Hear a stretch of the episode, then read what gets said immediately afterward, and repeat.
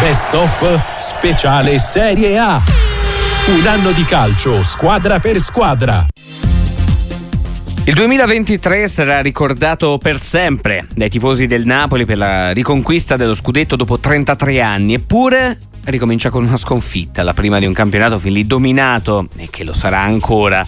Gli azzurri prima della lunghissima pausa invernale dovuta al mondiale avevano infatti infilato 11 successi consecutivi e ripartono il 4 gennaio con 8 punti di vantaggio sul Milan secondo in classifica. San Siro contro l'Inter arriva un capo che alimenta i dubbi di chi si chiedeva se la squadra di Spalletti avrebbe retto nella seconda parte della stagione, ma per gli avversari sarà soltanto eh, un'illusione. Vince la gara successiva con la Sampdoria, il Napoli è campione d'inverno, complice anche il pari del Milan, raggiunto nel finale dalla Roma e rimandato a 7 punti di distanza insieme alla Juventus e proprio i bianconeri in gran rimonta vengono annientati nello scontro diretto della settimana successiva. Politano che cerca il fondo, parte il cross, deviato la conclusione di Schelia, la respinta di Cesni, il gol, gol di Osimen, gol di Osimen, Napoli in vantaggio, Napoli in vantaggio al tredicesimo minuto, Osimen segna il suo primo gol contro una tra Juventus, Milan e Inter, lo fa bucando i bianconeri nello scontro diretto, terzo gol del Napoli da sviluppo di calcio d'angolo, Rachmani trova la stoccata vincente da Oliveira per Di Lorenzo spazio a destra per Elmas entra in area di rigore Elmas libera il destro la deviazione il gol! 5 a 1 incredibile Napoli! Una valanga azzurra sui bianconeri. Vuole chiudere con il pallone tra i piedi il Napoli. Eccolo qua eccolo qua il triplice fischio dell'arbitro. Doveri il Napoli batte la Juventus 5 a 1 è un Napoli straripante, è un Napoli formidabile, è un Napoli che rifila una goleada, una squadra che non subiva reti da otto partite e ne prende 5 in una sola gara, la spedisce a 10 punti di distanza per un 5 a 1 che proietta la formazione di Spalletti in fuga, in fuga per la vittoria. Una prova di forza assoluta che spedisce bianconeri a 10 punti, con il Milan fermato sul pari a Lecce distante 9 lunghezze. Mentre per la Juventus la settimana successiva inizierà la via Crucis di penalizzazioni della giustizia sportiva e rossoneri KO contro la Lazio scivoleranno a meno 12 da Di Lorenzo e compagni che col 2-0 di Salerno firmano così il distacco record alla fine del girone di andata, andando di fatto subito a cancellare il passo falso dell'eliminazione in Coppa Italia ai rigori subita pochi giorni prima al Maradona dalla Cremonese che era ultima in classifica. In campionato però la squadra di Spalletti è letteralmente inarrestabile, infine infila altre quattro vittorie a partire da quella contro la Roma per 2-1 ancora per il Quaraschelia che entra in area di rigore. Quaraschelia il traversone in area Osimen stop di petto il controllo! Che gol! Che gol! Victor Osimen Napoli in vantaggio. Un gol spettacolare del nigeriano il traversone di Quaraschelia lo stop di petto il controllo con la coscia e la botta con il destro sotto la traversa. Napoli 1 Roma 0 super gol di Victor Osimen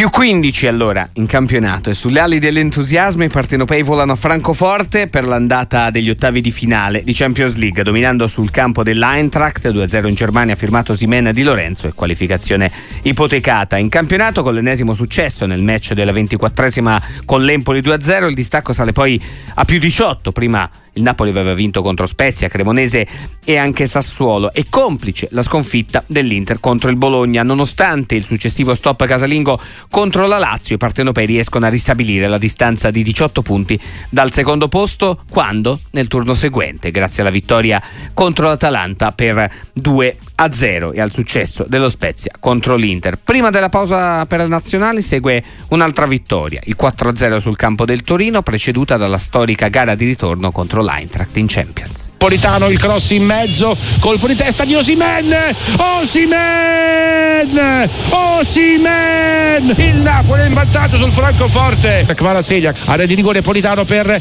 la conclusione, il gol, Osimen, Osimen, Osimen, ancora lui. L'arbitro Taylor che fischia la conclusione, la palla in rete. Tiro centrale 3-0 Napoli. C'è gloria anche per Zerischi buono lo stop ripeto per Anguissà ancora i tanti olè del pubblico napolitano e arriva il triplice fischio del signor Taylor in eh, questo istante. Eccolo il fischio finale del direttore di gara inglese. Il Napoli batte 3-0 l'Antract di Francoforte. Il Napoli per la prima volta nella sua storia approda ai quarti di finale di Champions League. Grande festa al Maradona e neppure ai tempi di Diego Armando Maradona anni 80 e 90 il Napoli nella loro Coppa dei Campioni riuscì ad arrivare così lontano nella coppia più importante. Di ritorno dalla sosta con lo scudetto quasi in tasca, l'attenzione allora è tutta al triplo confronto con il Milan che è stato sorteggiato come avversario nei quarti Champions. Il capo 4-0 in campionato al Maradona è indolore per la classifica, ma scalfisce le certezze della squadra di Spalletti che infatti cade anche nell'andata a San Siro. 1-0 segna Bennasser. Una settimana dopo a Napoli lo stadio è una bolgia, ma la rimonta non riesce. Ancora Kvarascalia, il gol! Il gol di Osimen! Il gol di Osimen! Al 92 minuto e 30 secondi Osimen che chiama il pubblico vuole che si incendi il pubblico per questo minuto e mezzo. Mancano 90 secondi da giocare e la tensione è altissima in questo momento. Eccolo qua! Eccolo qua il triplice fischio dell'arbitro Marciniak. Finisce qui Napoli-Milan.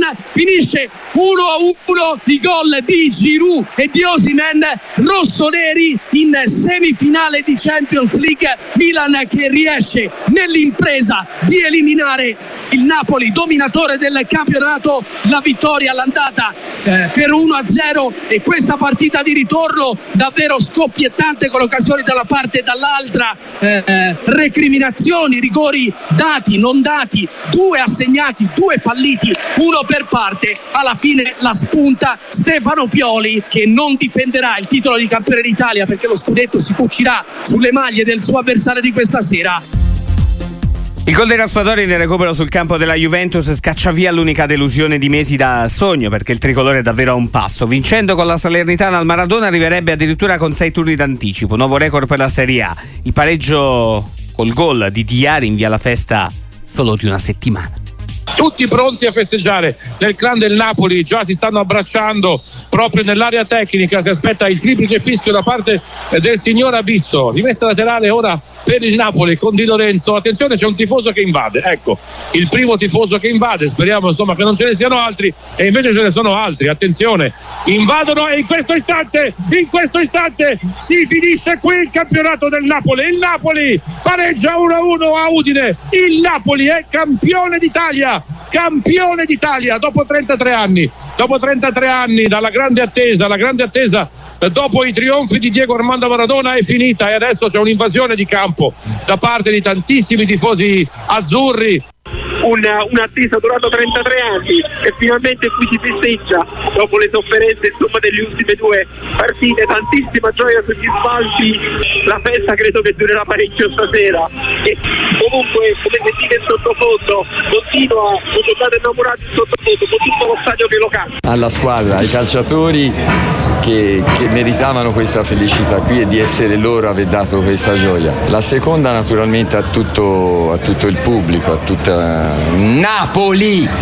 È per te!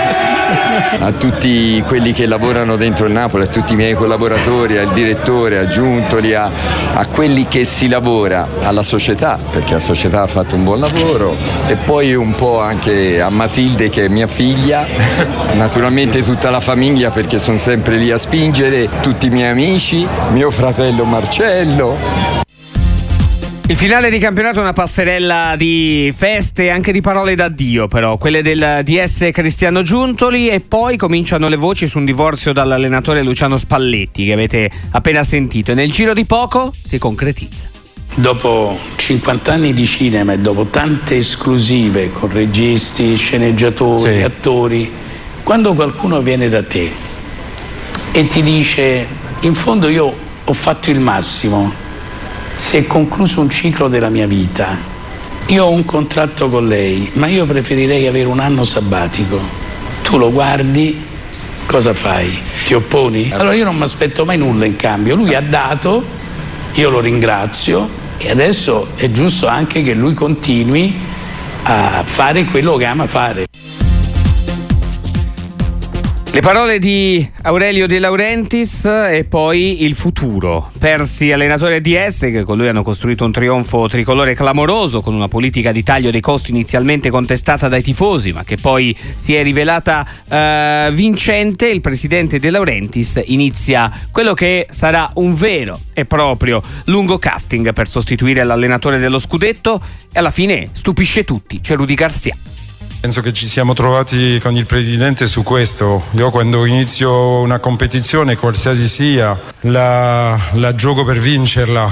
Ovviamente il Presidente ha, ha messo la, la, barra molto alto perché ci sono anche club sulla Champions League per esempio che hanno aspettato 15 anni con tanti soldi per vincerla però eh, io eh, non è che, che non sogno quindi il sogno è è, è vincere trofei. Io sono qua per questa cosa, l'ha detto il Presidente. Complimenti perché dopo 33 anni, dopo Maradona, vincere lo scudetto è una bellissima cosa, però eh, io penso che Napoli è una scuola che ogni anno deve giocare a Champions e essere una scuola molto importante in Italia come, come lo è stata la, la, la, la stagione scorsa.